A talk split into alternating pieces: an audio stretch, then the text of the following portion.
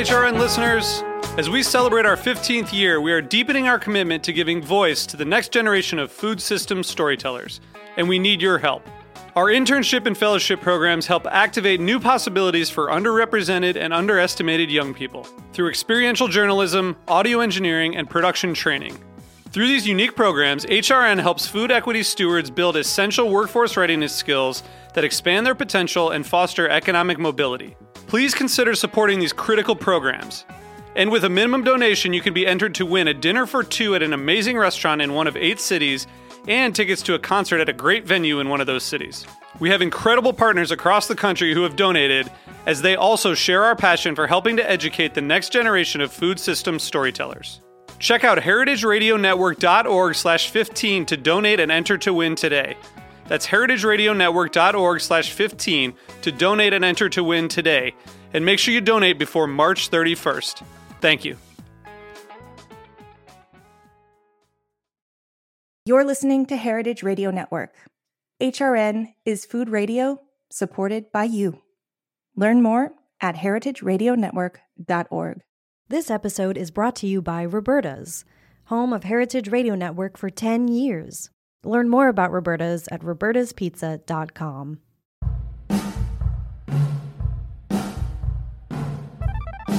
You're listening to Fields, the podcast. I'm Wythe Marshall. And I'm Melissa Metrick.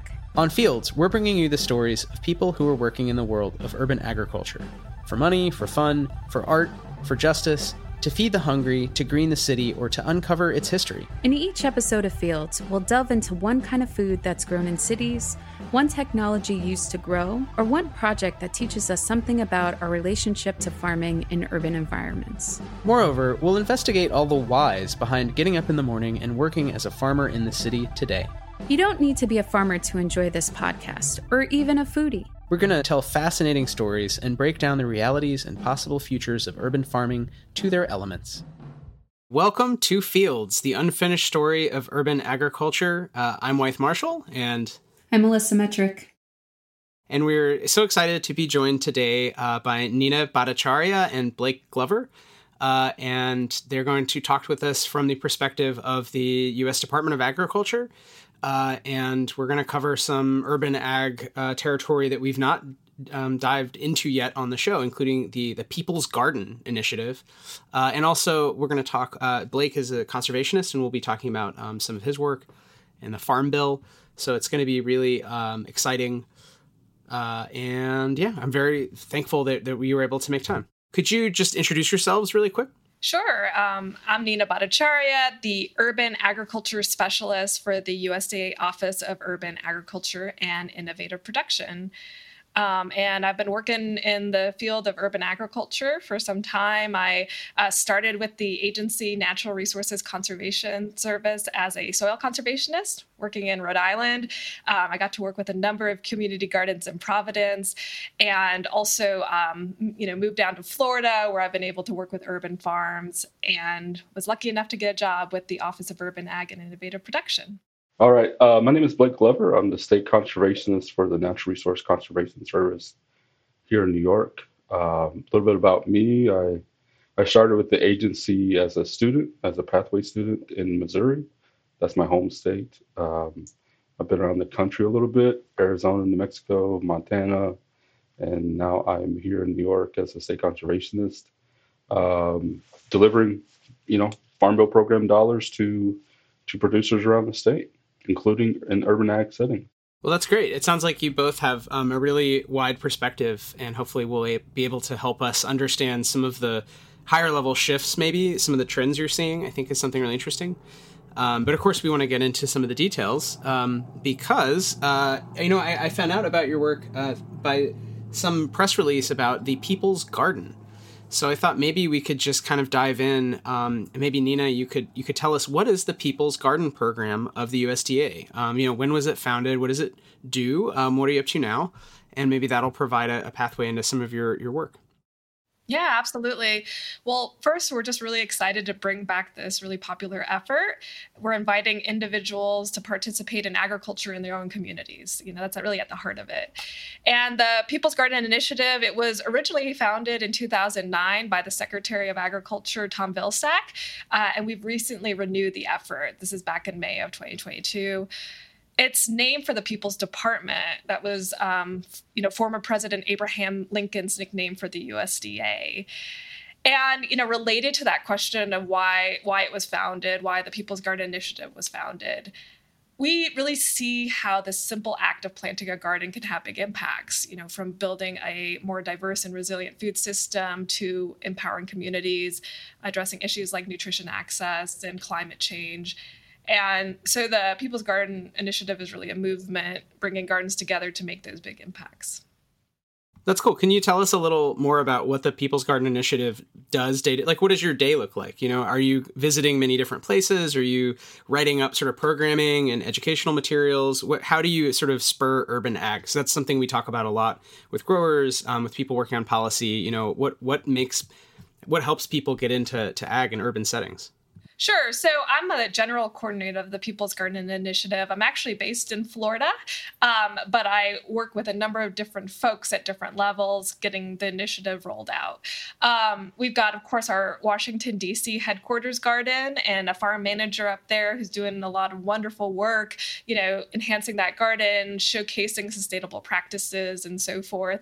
Um, he's also incorporated different events and volunteer days that people really enjoy. So, you know, I help um, with coordination efforts that are needed to kind of make sure that he can do his job and and and get that garden, you know, up and going and and well functioning. Um, we also have launched, you know, uh, a registration form for gardens across the country to participate in the initiative. Um, so people can just simply go to, you know, USDA.gov People's Garden website, and there's a registration form to submit to be part of that network. Um, so, in terms of my day to day, you know, I help build out that registration form. We do review the submissions that come in. Um, those submissions, once reviewed and approved, get posted to our website. So people who register have a chance to, you know, put their gardens out there um, and and kind of join that network.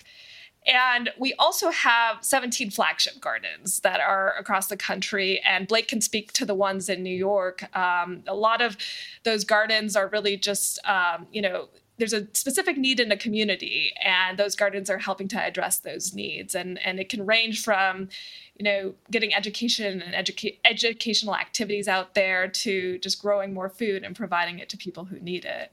Um, so my day to day is really kind of looking at all those pieces and and making sure that those efforts move along in, in, in their various fashions. That's cool. What what makes the flagships gardens flagship?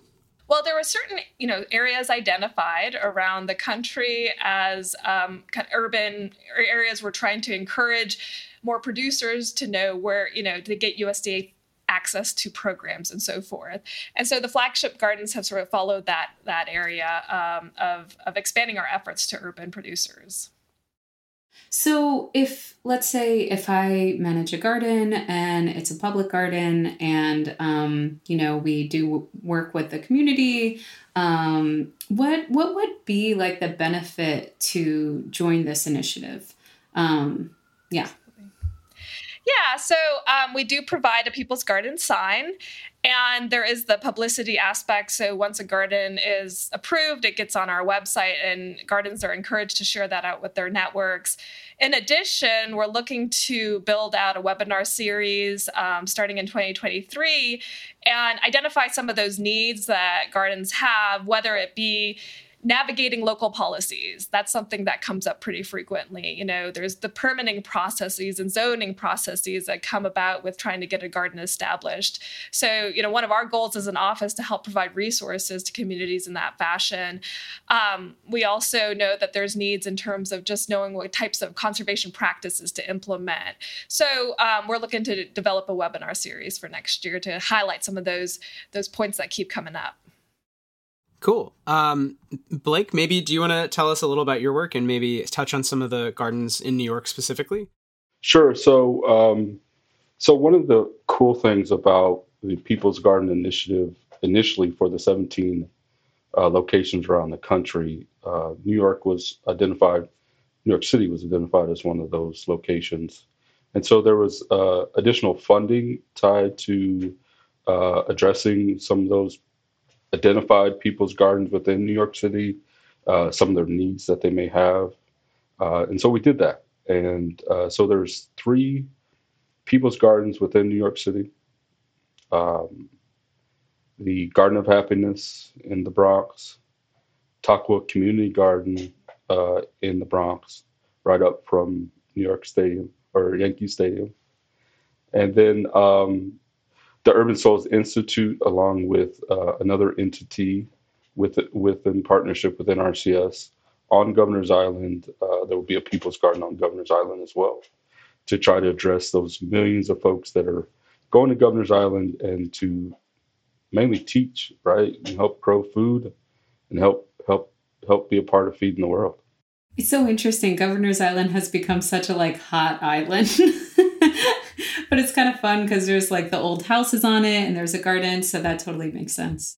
Yeah, we were just down there, I don't know, maybe two or three months ago, uh, rented some bikes, toured the island, uh, met with our partners, and tried to get up, come up with a game plan to uh, implement the People's Garden over there. So, will you be providing support to growers or bringing in, like, how do you build a People's Garden when you've identified, okay, Governor's Island's a great location because, as you said, lots of people go there. So, what what do you want to what do you want to make sure happens in that setting? So, both of the locations in the Bronx were about needs.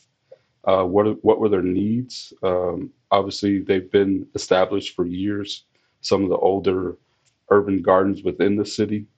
Um, some of their infrastructure, whether it was uh, raised beds or um, irrigation pipe, uh, solar pump, solar panels, some of those things are are old in nature, may need to be upgraded in some way, and so we're coming in and, and providing that assistance, that funding to allow them to uh, upgrade their their garden.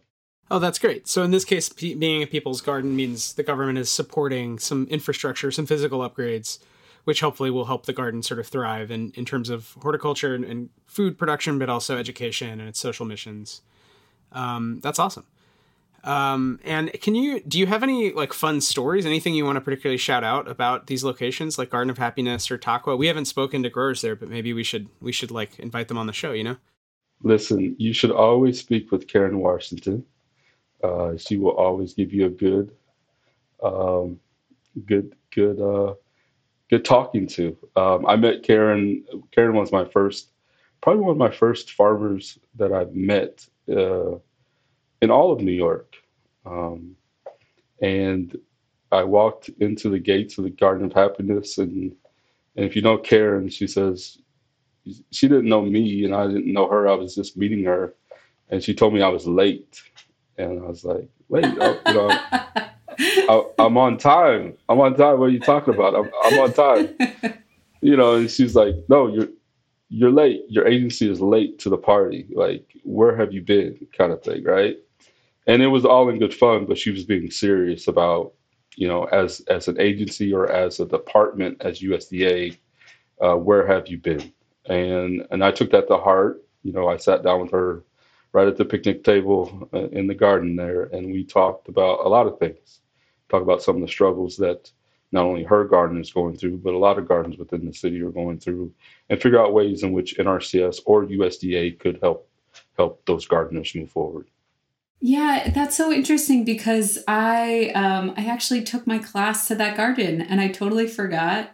And uh, we met with Karen Washington and and yeah, she's just she's such a she she's definitely like an inspiration, but she's also so important in the urban gardening movement.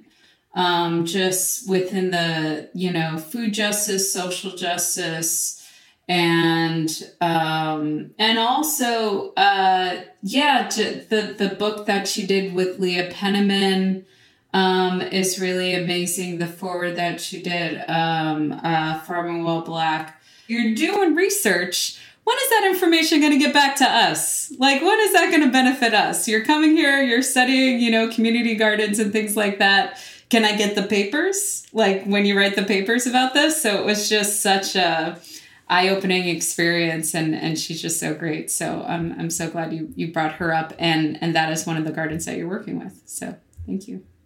Well, um, yeah, and and I I think it's also interesting to think about conservation in these spaces. I was I was a little surprised when we reached out to USDA that they suggested speaking about conservation. It wasn't the first topic I had in mind. Um, coming from sort of food systems and thinking about urban ag in terms of food production primarily, although I know it has so many other benefits, and I think a lot about environmental benefits, you know, managing water, um, and especially education and sort of community social benefits.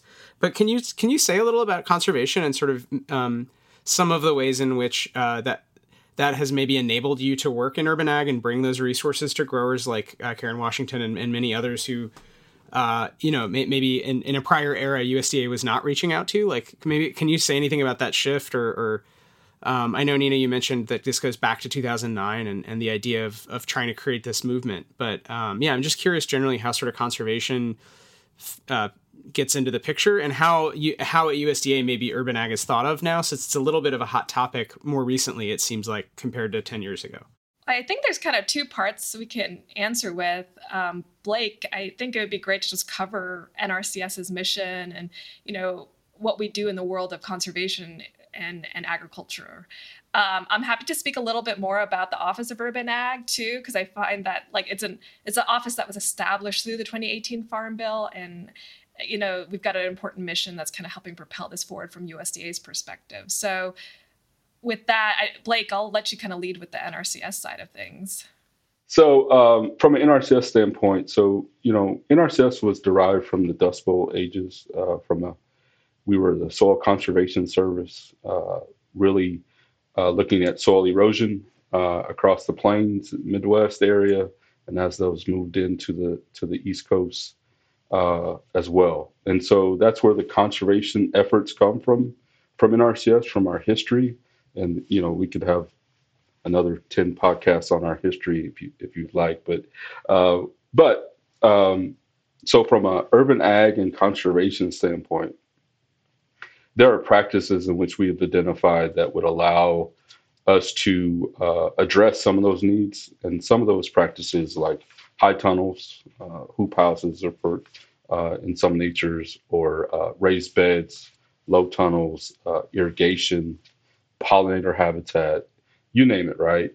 And so, you know, for high tunnels, for instance, um, it, you know, allow for extending that growing season um, and being able to grow food beyond beyond those those those times when most folks stop growing food and providing that ultimately providing those food that food to uh, the neighborhood, right? Those that are underserved, those that are in the in those lines waiting on food. Uh, these gardens are the ones that uh, even through the pandemic, right? So uh, they were the ones, right? Not not the not the the regular food food supply chain, right? These were the, these were the gardens within the city that were providing providing food when everything else shut down, and uh, and we hope to be a part of that. I think as NRCS, we always think about the conservation side, but when you start working in these uh, urban settings, you you know you're part of that food justice. You're part of addressing those food deserts throughout the, or food part apartheid throughout the throughout some of those uh, some of these areas around around the country. And uh, we don't always think about that as a federal agency or as, as as a conservation agency, but we are a part of that.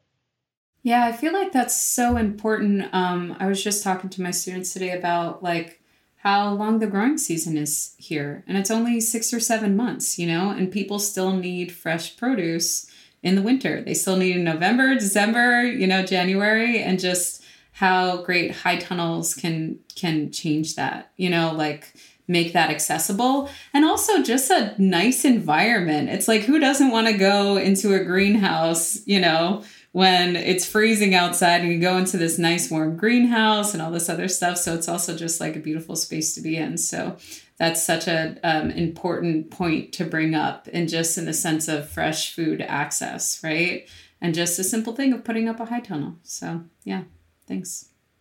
And, and sh- shout out to uh, you know Red Hook Farms, Community Farms, uh, the chief, uh, the chief of NRCS, and I were were down there a few few weeks ago uh, visiting that farm.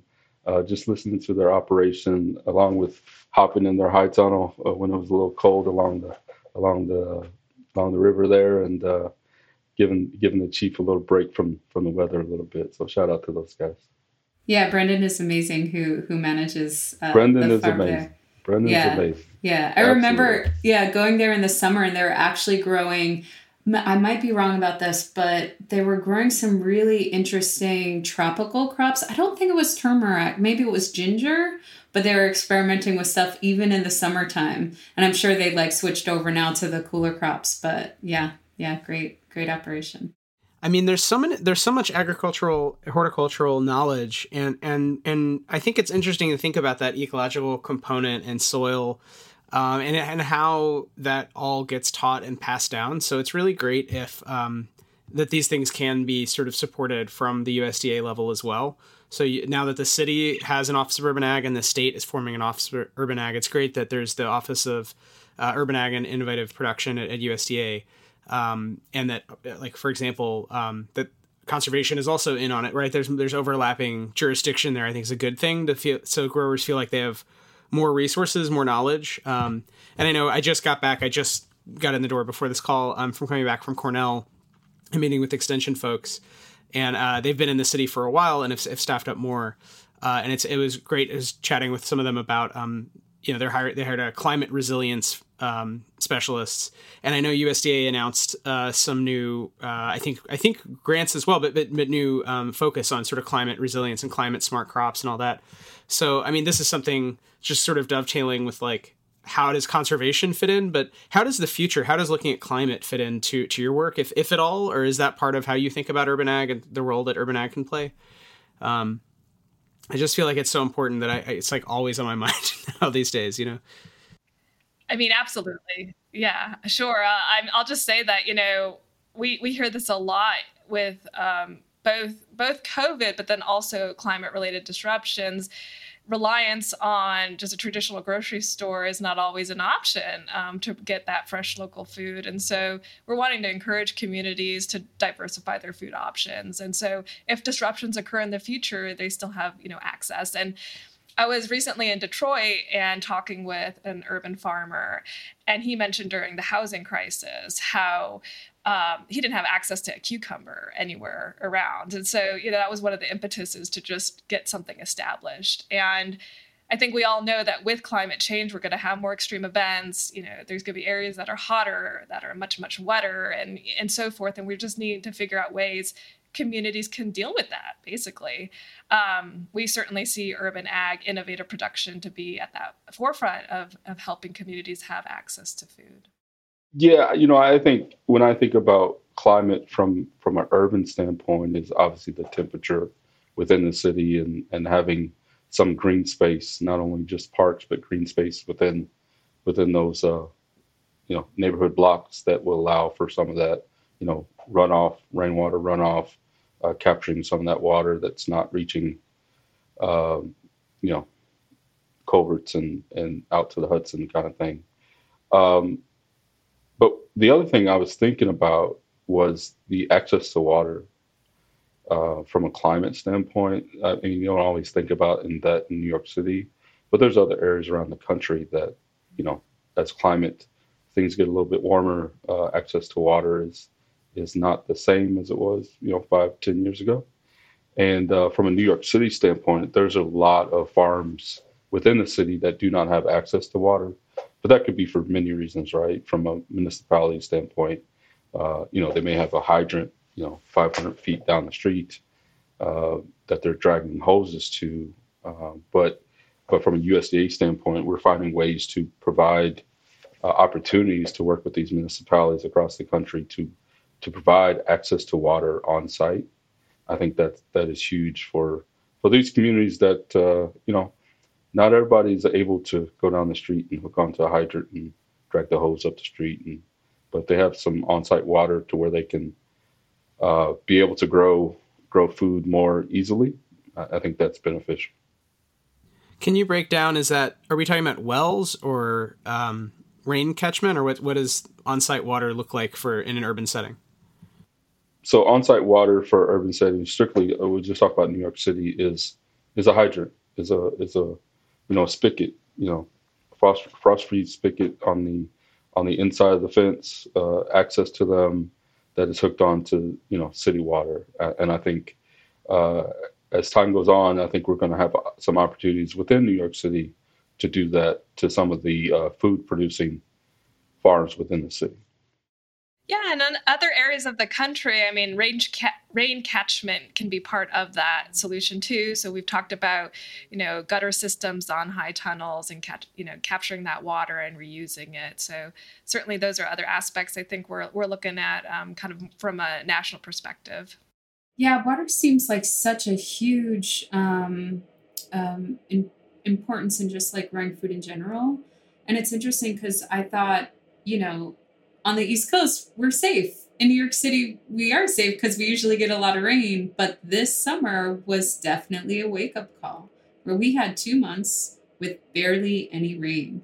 And so it was interesting because I was thinking about like, okay, well, if it's rain catchment and if, and if it's not raining, then you know what's the good of that but we're getting all of this rain this fall so we could save that rain now and then have it for future droughts so i think yeah the, this idea and also just sustainability keeping that from going into the the sewer systems and other things catching the rain.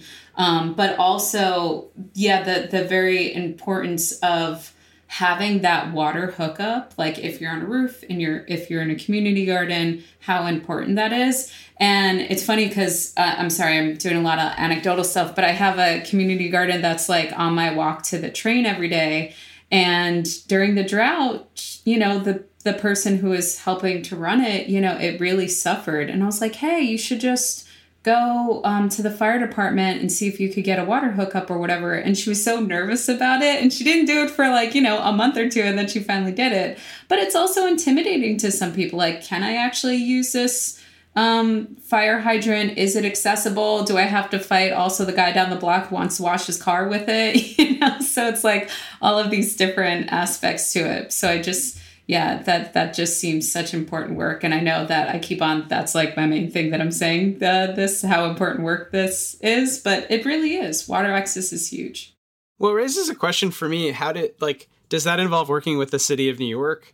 Um, can you say a little about the different levels? Like, how does USDA work in that setting where you have, um, yeah, there's other there's other like policymakers or there's there's there's other sort of entities around. Do you all collaborate? Is that sort of new? Is is it being figured out now? Um, you know again i know the office of urban ag as we're typing this just was sort of created.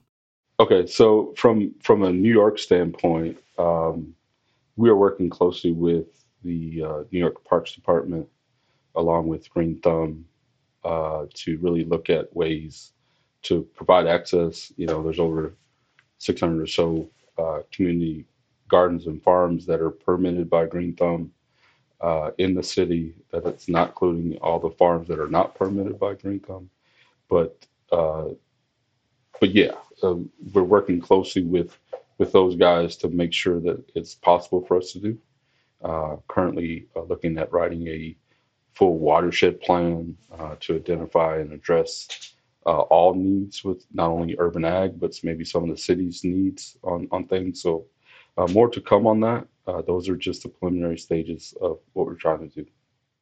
Um, from the Office of Urban Ag and Innovative Production side of things, you know, when our office got established in the 2018 Farm Bill, there were certain responsibilities set out for us, you know, coordinating amongst the USDA agencies. We've got some funding opportunities, of course, the People's Garden, um, but then also identifying best practices uh, for navigating local policies. And there's a lot of really great resources out there now in terms of what communities are doing to establish, you know, food policy, urban ag policy, drafting ordinances, and so forth. And I, you know, part of what we're trying to do is hone in on some of those resources and identify those best practices, really. Um, so that's something we're actively working on now and and hoping to share out soon. That's great. I want to read both the watershed report and the best practices zoning ordinances for urban ag report. Uh, whenever, whenever you got them, uh, we'll have you back. Um, Wythe loves Wythe loves uh, to read reports. oh, I have yeah folders and folders of reports. I have every every report about ag technology going back decades. I have NASA reports that are 5,000 pages long because they mention algae God. once. Uh, I didn't read them, obviously. Um, yeah, Nina, can you share like some of the best practices or some things that you're seeing across cities? And then I maybe, you know, this is a way, maybe Blake, we, we can come back to that. We were discussing before we were taping about other cities beyond New York City in the state. Um, but, but Nina, I'm really curious just across, you know, from your, from uap's perspective, what what are you seeing? What are some things that you think all you know cities should be aware of, or, or many cities at least should be aware of in terms of urban ag and, and fostering healthy you know community gardens? Sure. So, you know, communities all over often have you know zoning requirements that throw up impediments to growing food within the city, right? And so we're really seeing quite a few communities across the country, including where I live, actually, um, in Gainesville, Florida, where they're they're drafting ordinances to make it easier to grow food. And so that's one thing that um, you know we're we're trying to collect those. Uh, you know examples from around the, country and and showcase to communities that these are options available. Um, and there's ways to do it so that you know you can get the best of all worlds. Sometimes, of course, depending on the community, change can be hard. Um, but um, there's plenty of people who've been reaching out to us saying, you know, we we want to do this. We want to get that hydroponic system set up in our community, and we're running into those roadblocks. You know, what can we do to to to overcome them? So um, I would say that you know that's those are the types of conversations that are being had, and um, zoning is one of them. The permitting requirements is another part of it too. And so we'll want to be honing in on resources to help, you know, some of those ways that can help a startup really get going for an urban farm. So a lot of times people don't even know what questions to ask when they appro- approach a city official right they know that they need to get approval for x y and z but they don't know exactly you know which department to go to um, what specific forms to fill out and so forth. And and so I think best practices that hone in on that, you know, a department serving, you know, the public um, for setting up your your watering system, right? Or your or getting your garden established. We want to just be able to share that info out so people can easily get it done. Oh, that's great. And that's just quickly, I know, Blake, I, I want to hear what you're thinking across the state. But, you know, it made me think I, I saw an article that said Florida has one, is one of two states to have a right to garden law, which I thought was so interesting. Um, I don't know if that's relevant to what you're describing. uh, so that was put out by the Florida Department of Agriculture, a little outside of my scope and expertise, so probably won't touch too much upon that. Um, yeah, what I was spe- speaking specifically to was a, a local county ordinance where I live. Got it. Got it.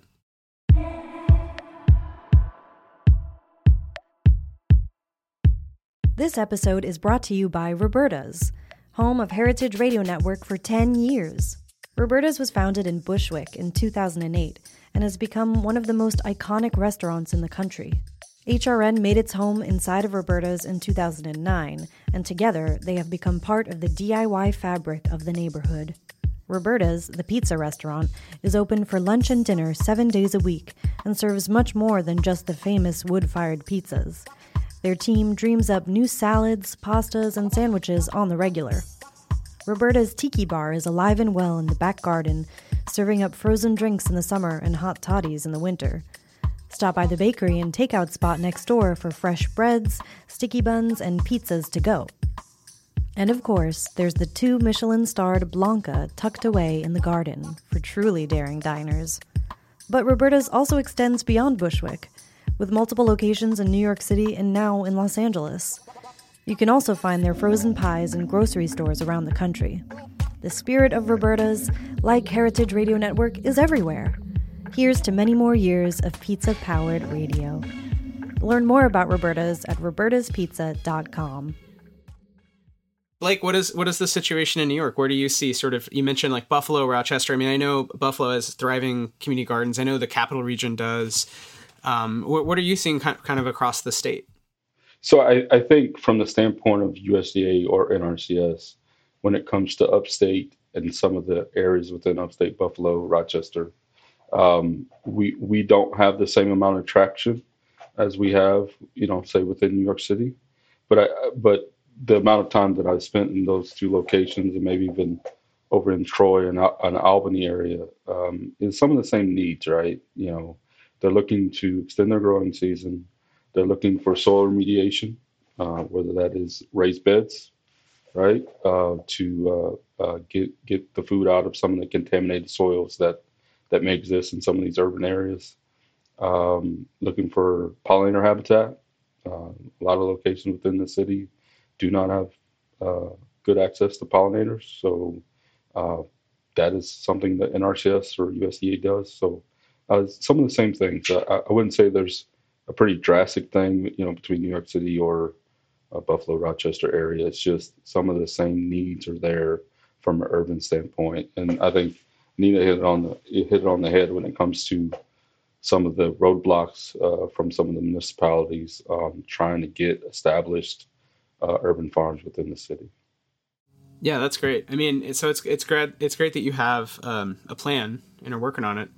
Um, I just is there is there also a question of resourcing? Like, I know there's now grants from UAIP. Um, there's also lots of different uh, um, NRCS um, funds of different kinds. So is that is, is any of that available to urban growers? I mean, are there different grant programs that that you're trying to make people aware of, or that are expanding? Any news there you want to share? Um, or yeah, absolutely. So our office uh, administers two funding opportunities. We have our urban agriculture and innovative production grants. Um, and th- so those are open to nonprofits, school districts, tribal governments, and organizations. Um, and what we're really looking for are projects that serve multiple farmers and gardeners, helping them get, you know, grow food and provide access uh, to fresh, healthy food. And under that funding opportunity, we've got planning grants. So, say you've got a group in a community, they are working with a group of partners, they have an identified need, they need some funding just to be able to either hire a specific consultant or provide the resources to, to develop a plan to address that need. So, um, we have grants for that type of assistance.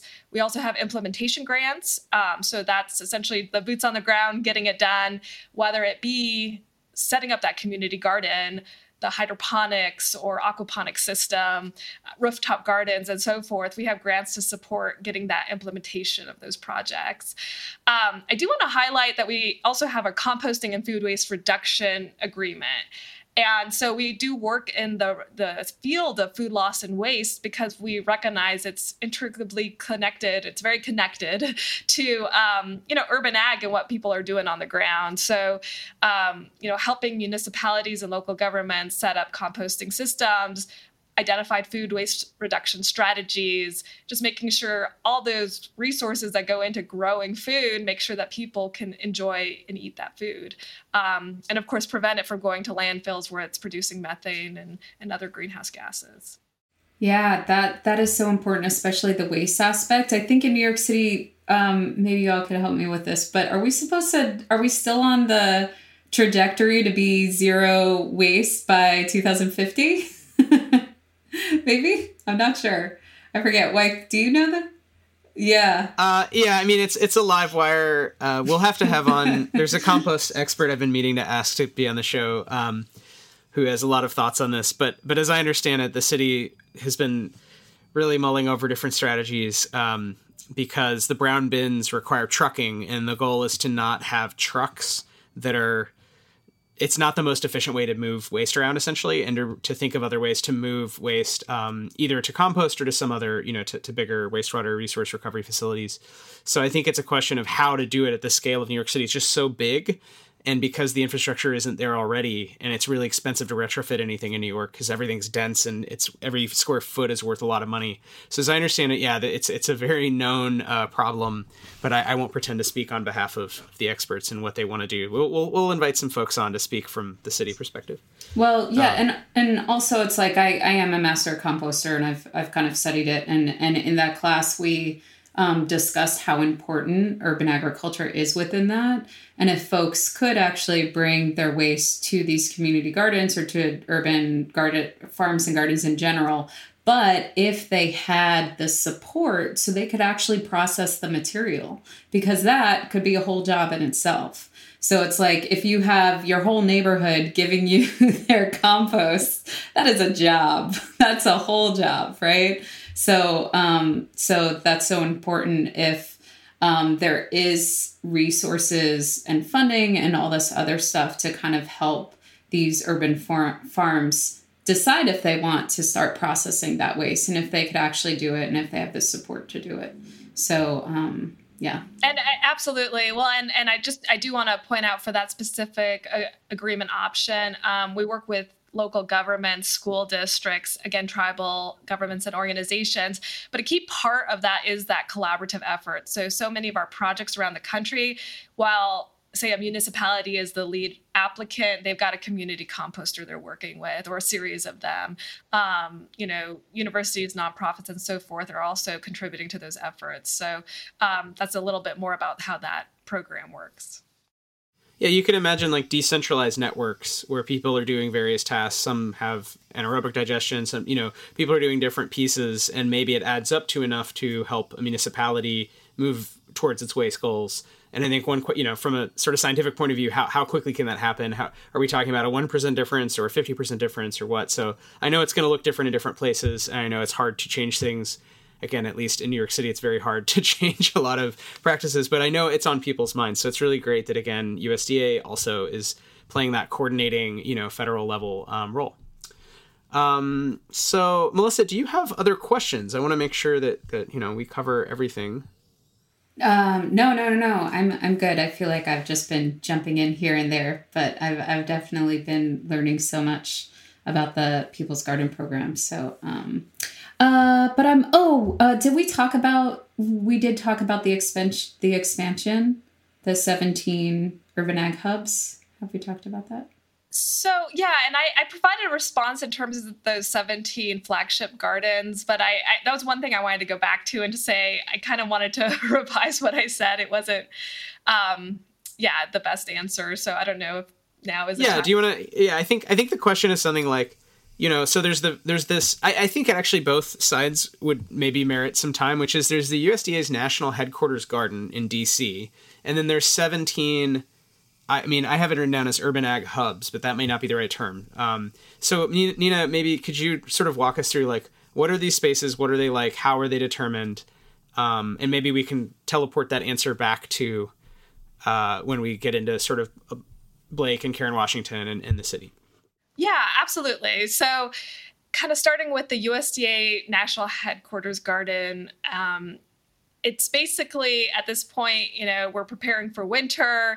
Our farm manager is planting cover crops and uh, preparing the last harvest because we know some cold temps are coming. Um, you know we we we grow food there and we also demonstrate how we're growing food there. That's really kind of what we're hoping to to do in that space. Um, we donate food as well. So over the last growing season we donated over 500 pounds of food to the dc central kitchen. Um, it's really just like a space for visitors from all over the us to come and and check out. And um, in addition to to growing food that's you know appropriate to DC, we also are highlighting some culturally significant crops there as well. So we've had fish peppers and Pima cotton, and we get a lot of interest in in those um, crops and a lot of interest in seeing more of that. And um, I think another thing just to really highlight for that space, you know, it's a very busy, hectic area of the city. So it's a, a place for people to come and have just like a moment of peace and just like quiet, right? Uh, or relative quiet, you know, around some really pretty green space and and seeing how food is produced. So the People's Garden headquarters, it's um, it's just a really special space.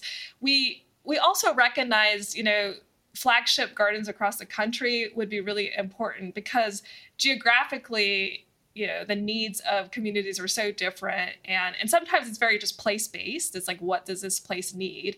Um, in other cases it's very you know specific to the southwest or to the northwest or whatnot. So the 17 gardens really are to, sh- to showcase that geographic representation also diversity in terms of who we're working with. Um, in some cases it's nonprofits. In some cases it's actually like city government.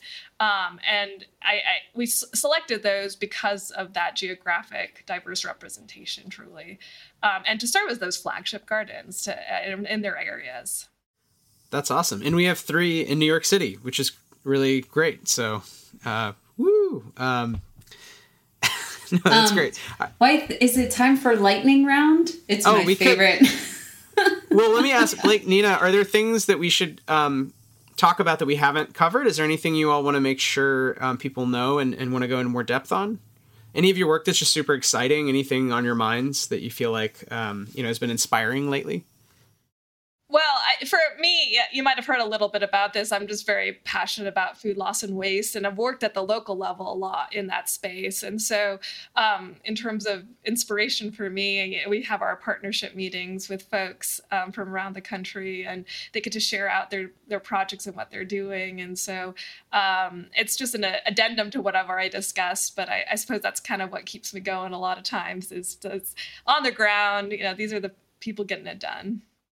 And, and I, I think for me, it's just being able to work for an agency like NRCS or a department like USDA that is allowing us to be in this space, a space that we haven't been in, uh, that we are in now, and we have the resources to make a difference for those communities around the country. You know, I think about having the chief of NRCS here in New York, in New York City. First time in New York City, we I take them to Brooklyn Grange uh, in the, uh, uh, you know, get them on the rooftop.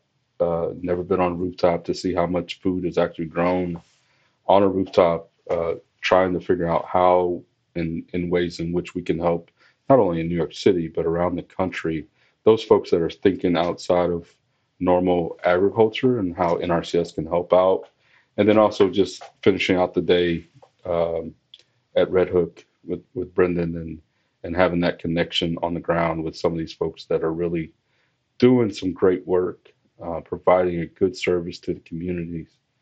They're teaching, they're growing, they're helping feed the next generation.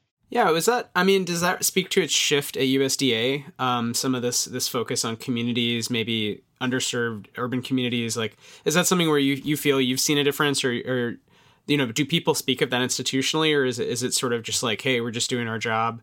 Because um, it does seem from the outside, from like following the the media closely, that is a shift and, and a positive one that USDA has um, created new programs and is coming to to more areas and sort of you know trying to sort of work with different stakeholder groups that maybe in the past have felt you know more of a conflictual relationship with the federal government so i don't know if you feel like that's that's also kind of a, um, a cool part of your job that you can you can be part of that shift so i, I will say that I will say that uh, from my standpoint, you know, speaking first from a natural resource conservation service perspective, uh, that has always been a part of us. Uh, that you know, we we strive in trying to help the underserved, to help those beginning farmers and, and ranchers across the country. Um, but with with funding, you know, with dedicated funding to some of these locations around the country that we have not have that dedicated funding. Now we we may have provided some technical assistance where we're providing knowledge to somebody on how to do something, but we haven't been able to just really dedicate funding to some of these locations. That is what I'm excited about, uh, not only in New York City, but the other 16 hubs around the country. Yeah, and from just the departmental level, the establishment of the Office of Urban Ag and Innovative Production was a, a big move forward, um, helping to coordinate these activities across the agencies uh, that make up the USDA. Um, to provide that valuable technical assistance and then also the, the funding as well um, in spaces that we may not have been really um, funding as heavily in the past. So, certainly there's been a shift. And um, in addition to urban ag, the equity component, component, the climate component, those are certainly big priorities um, at the department level, and then also, of course, within NRCS and with our chief um, and employees. Yeah, that's great, and, and it makes sense from NRCS thinking about, um, you know, the Dust Bowl and trying to help people just have access to food. But that's an era when America was still shifting toward urban, and now you have such heavy urbanization that it does make i mean in addition to all sorts of other historical reasons why now there's more attention toward urban growing because you know urbanization has um, has has advanced so so much. And it doesn't look like it's going back the other direction anytime soon. So you can imagine over time there'll just be more and more need for that knowledge in in you know dense urban areas on the east coast. Um, not to say we shouldn't we should also serve and i know usda does serve you know the middle of the country. Um, so that's that's an interesting sort of historical perspective, and yeah, from the innovative side, I mean, I have to ask um, also one one other last last question. Um, what about indoor ag? Is that it hasn't come up, and, and I haven't thought too much about it in this conversation, but it is it's really how I got interested in urban agriculture in the first place was the growth of these technologies um, and seeing them as something beyond, you know, greenhouses in the Dutch sense or sort of NASA space agriculture, um, but as commercially viable, uh, different modes of sort of distributing crop growing into buildings, and as you mentioned, on roofs, and uh, whether using them for nurseries or, or high value crops like like cannabis. Um, you know, they've just exploded all over the place, and, and there's a lot of interest. I've seen it community spaces too. People using different from a hoop house to like having small sunless growing environments um, even just for education. I mean, it seems like it's it's taking off. So I don't know if, if that's on your minds, or I'm, I'm curious. Just what are your thoughts in terms of indoor ag? Absolutely. So, I mean, innovative production is part of our name, and uh, we certainly want to support that growth through our not only our funding but also making the connections. We had a conversation with folks at the Department of Energy who are also looking in this space and tried to address some of those challenges that have occurred, you know, within those spaces and energy use and so forth. So we're we're really hoping to be a clearinghouse of resources to help provide to to those growers in addition, I hadn't mentioned we have a, that federal advisory committee that's um, essentially to provide recommendations to the Secretary of Agriculture of USDA working in the space of urban agriculture and innovative production. So we have representation from across different fields to help inform us. And because innovative production is fairly new for us, that that insight will be very valuable moving forward. Um, so yeah, just a few things that we've been looking at considering in that space.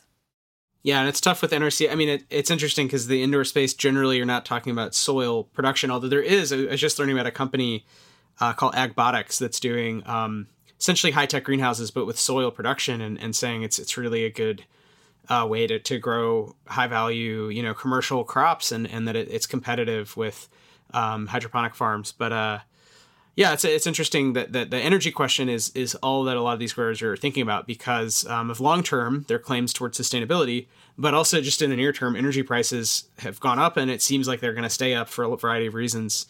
Um, so it does seem like that is the major issue with with a lot of the innovative methods is just they're very you know carbon intense. But you know, there's people trialing all these cool things from uh, cogen and just you know using outputs from other uh, industries um, to like hydrogen power, which I don't think is cost competitive yet, but is predicted to eventually be, you know, um, depending where you are. So anyway, more to more to come there. Um, I think we're almost out of time, but really quickly, one lightning round question.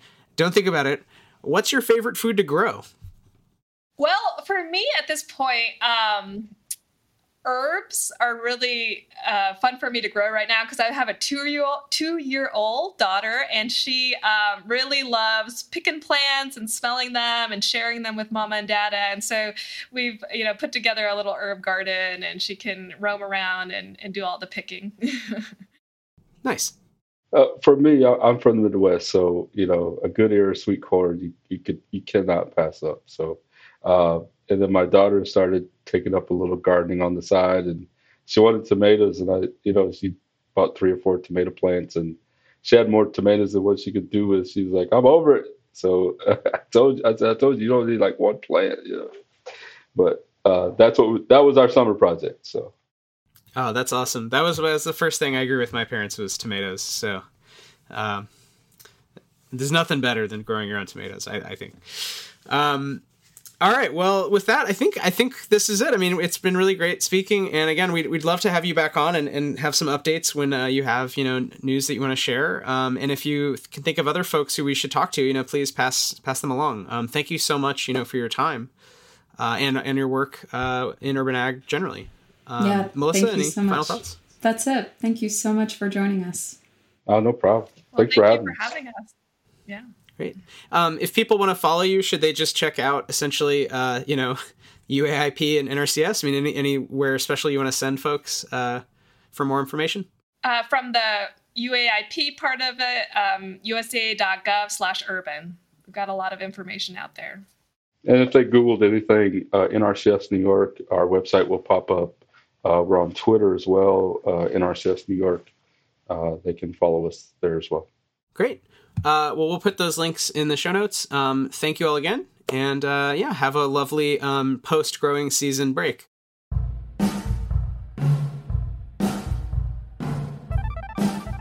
Fields is powered by Riverside.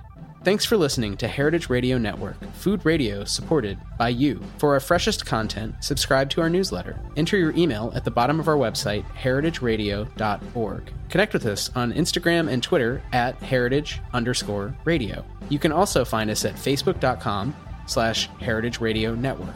Heritage Radio Network is a nonprofit organization driving conversations to make the world a better, fairer, more delicious place. And we couldn't do it without support from listeners like you. Want to be a part of the food world's most innovative community? Subscribe to the shows you like, tell your friends, and please join the HRN family by becoming a member. Just click on the beating heart at the top right of our homepage, and thanks for listening.